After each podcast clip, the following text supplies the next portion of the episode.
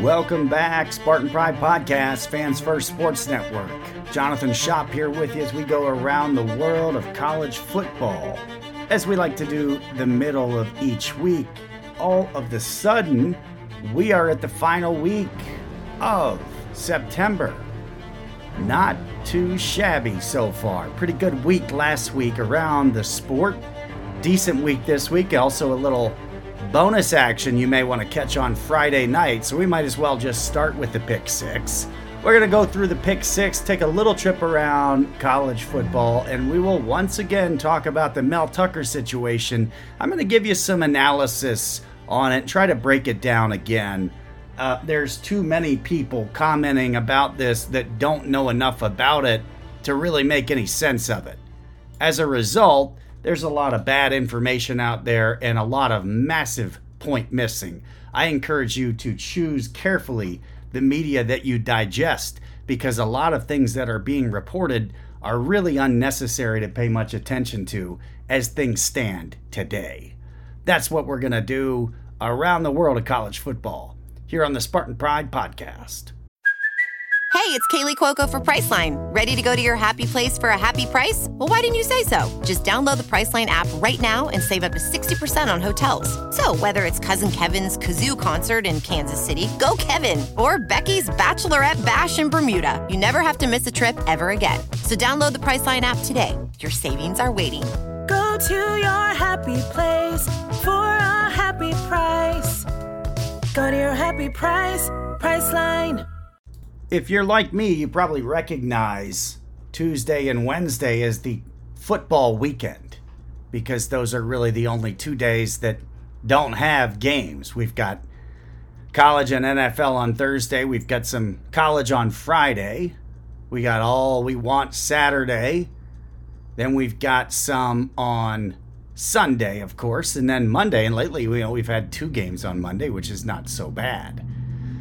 This week we've got a little more of that. Friday there are three games that you may actually find interesting. The first, Jeff Brohm and Louisville going to NC State. That, that's not a bad game. Um, there's also Cincinnati at BYU, which I do think is interesting because there's such a history of fantastic crowds on Friday night at Elevation in Provo. So I'm actually going to make that one. That's going to be one of our pick six games Cincinnati at BYU. This is a new game given this realignment era that we've jettisoned into. Cincinnati comes in at 2 and 2. They won the first two, they've lost two in a row. BYU sitting at 3 and 1. This game matters a lot to BYU. They've got a home field advantage. They've got a elevation advantage. This one also is kicking at nine, kicking at, or I'm sorry, kicks at 10:15 Eastern time, so 8:15 local. This is a advantage for BYU. We've seen this before. Mark it down. This one I would think is going to go for the Cougs. Now further west and earlier, an hour earlier, there is a big one in the Pac-10. Utah at Oregon State. That's a top 20 matchup. Fantastic for a Friday night. Corvallis, late September. Hopefully, there's a little weather involved because that would make things more interesting. So, we got two of our pick six hanging out nicely on Friday night. Saturday at 3:30, you're going to want to take a look at Kansas at Texas. Why? Kansas has a quarterback that can make some plays. I watched Kansas at Illinois a while back, a second week of the year.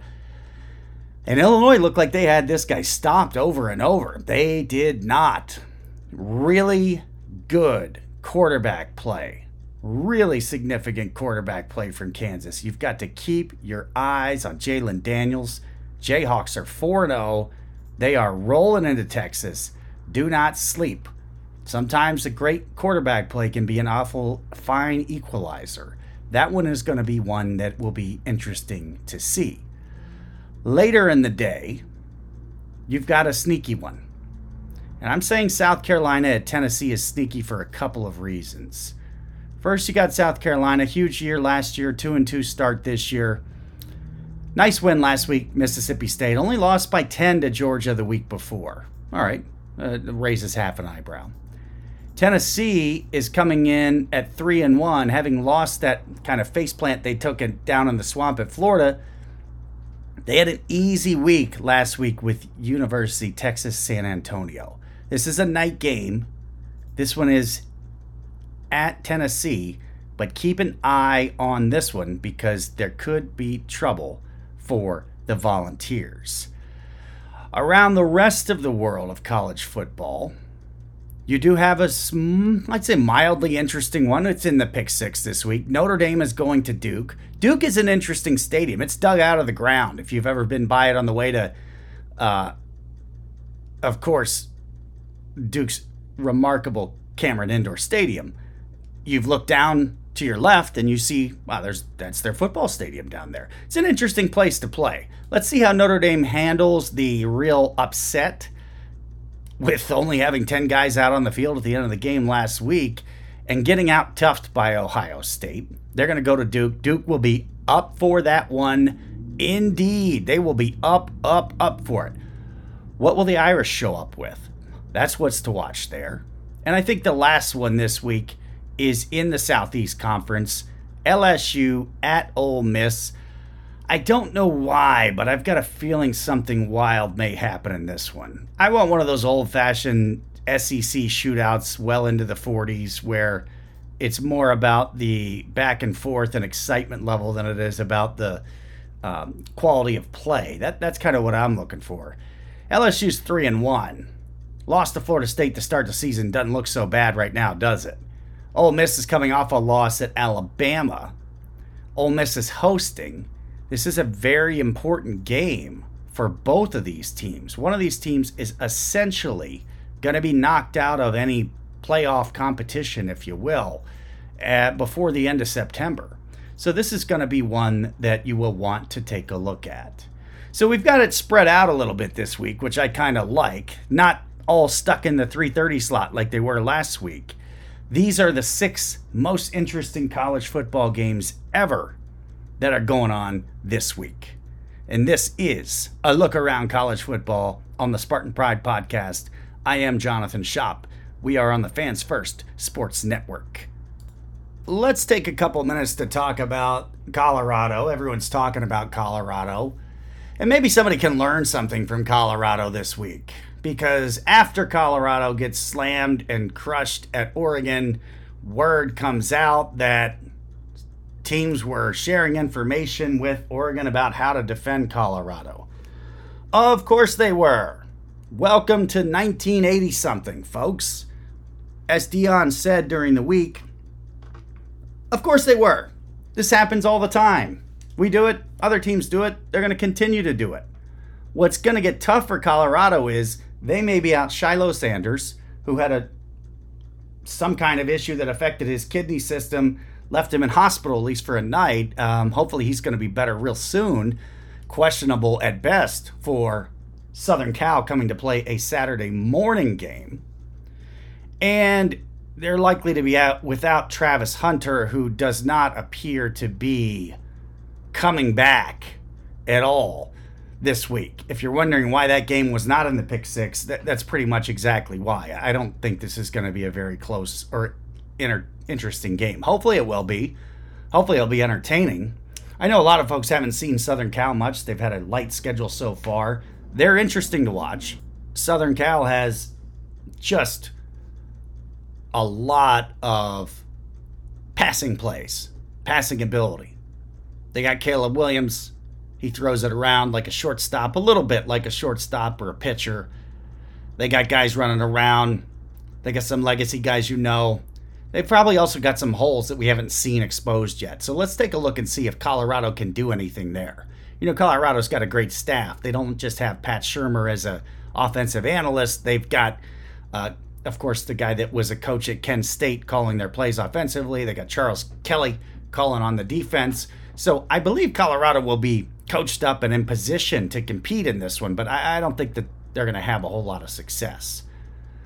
But the message I think to take out of this is that there's always assistants sharing with other assistants on a weekly basis in college football.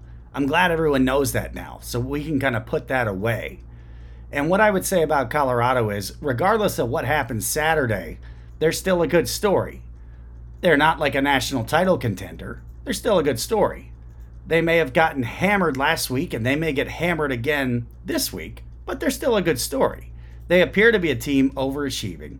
They are a little bit thin, uh, but this is kind of a turning point for them. If somehow Colorado pulls another rabbit out of the hat, if they somehow beat Southern Cal this week, look out. They're going to run through to late October undefeated from here, and it's going to get real interesting. If they get buried or crushed by Southern Cal, anything but a close loss, this is mostly going to be the end of the Colorado story for now. But if nothing else out of Colorado, we can put to bed finally this idea that it's a crazy notion that coaches would be trying to get information from other teams they have played. If you're not aware of that, that's gone on for probably as long as you've watched college football. It's affected a lot of the Michigan State games over the year. We can talk about those stories another day, but if you don't think Michigan State was talking to coaches who worked for, played against, and or around Alabama before they played Alabama in the 2015 playoff, for example, you are missing it on that one. Mel Tucker news next. Spartan Pride podcast. Jonathan Shop back with you on the Spartan Pride podcast. You know, looking back through some of the work I've done, I pulled something up from April 2nd of 2020. And that was not long after Mel Tucker had been named head coach of Michigan State. There was some work we were doing at Spartan Nation preparing a number of questions to consider asking him. And I think really the first big sit down interview he had. And looking back at that, there's some interesting stuff at, at that point in time that uh, some stuff we asked him about and some ideas I had that I don't think um, Hondo got to ask him about. But I definitely wanted to ask him about something that hits home with Spartan football. And if you know my work at all, you've seen it and you're going to roll your eyes, and that's okay. But you know, I like to quote Bill Parcells, who's become really famous for using the quote, You are what your record says you are, more than just about anything he said. I also tie that in with a guy who was coached at Army by the same coach that influenced Bill Parcells. His name, of course, was Mike Krzyzewski. Mike Krzyzewski said famously, after he broke the all time winning record for NCAA men's basketball at Madison Square Garden against Michigan State, a game that I covered, a game that I sat front and center for the post game press conference. He said he was more interested in how to not lose than winning games, kind of suggesting that more games were lost than won at the major college level. So more games may be lost than won. You are what your record says you are. And yet, we still have another statement coming from Mel Tucker this week that I'm not really sure why there's even much reporting on. And I expect we're going to see a dwindle in the reporting. If you haven't heard this show before, you can go back and listen to my commentary on it and what I think the legal prospects are for Mel Tucker. You could shortcut by pulling up a copy of his contract going to section 3, B, 1, C. You can read that paragraph. Just go to B3, uh, just go to 3B1 and read the entire thing. You know, you'll get to subsection C and the key language in that contract, which is, quote, in the university's sole judgment, comma, would tend to bring public disrespect, comma, contempt or ridicule upon the university, unquote. And you really don't need to do much more. So when I see the statement coming out of Mel Tucker's attorneys this week, it is amazing to hear that Quote, Tucker is just the fall guy for the university's negligence and misfeasance, the long history of which includes and predates the Larry Nassar matter, but which unfortunately has continued and tainted the university's handling of this matter, unquote. Folks, Nassar has nothing to do with Michigan State football firing Mel Tucker for cause. Nothing. Not a thing. What this continuing list of statements that looks like I don't know if they're from Tucker or from Tucker's attorney. This looks like somebody trying to take a box of rabbits, flip over the box of bunny rabbits, and tell anybody looking, hey, look at that rabbit, look at that jumping over there, look there, look there, look here, look there, and avoiding the elephant in the room. The elephant in the room has not moved. I don't think this is going anywhere for Tucker. I don't think he's doing any favors to his future prospects to rehabilitate his career either. Not one tiny bit. To me, it all comes down to Section 3, B, 1, and real specifically Section C. If you understand English well, which hopefully you all do, hopefully we all do, although we're all always working on it in the university's sole judgment has nothing to do with anyone else's opinion, a jury's opinion, a public poll of a thousand people, or anybody else. I don't know why we continue to hear from Mel Tucker and his attorneys. I don't think they're helping him at all. I don't think he has a case.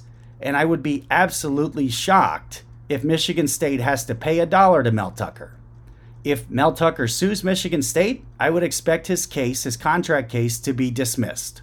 That's what I would expect to ultimately happen. I have no idea why Tucker and this team of advisors to him are going this route. I don't remember Bobby Petrino or Hugh Freeze going anywhere near this route. Those guys are back in major college football. Hugh Freeze has a major college job. Bobby Petrino had a major college job and got fired because he didn't win enough or left because he didn't win enough. I don't know what we're doing here.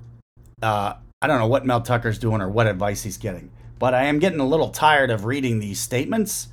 I don't think there's any reason to have any more statements. Hopefully, this story is going to go away pretty quickly from here.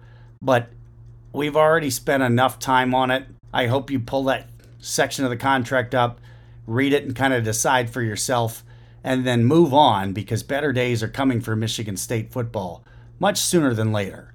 I know it's a long time to next Labor Day weekend. Believe me, I feel you. It's a drag, but better days are coming soon, and this specific process of terminating Mel Tucker with cause is likely to be successful and completed much, much sooner than later. We go around the world of college football every single Wednesday during the college football season here on the Spartan Pride podcast.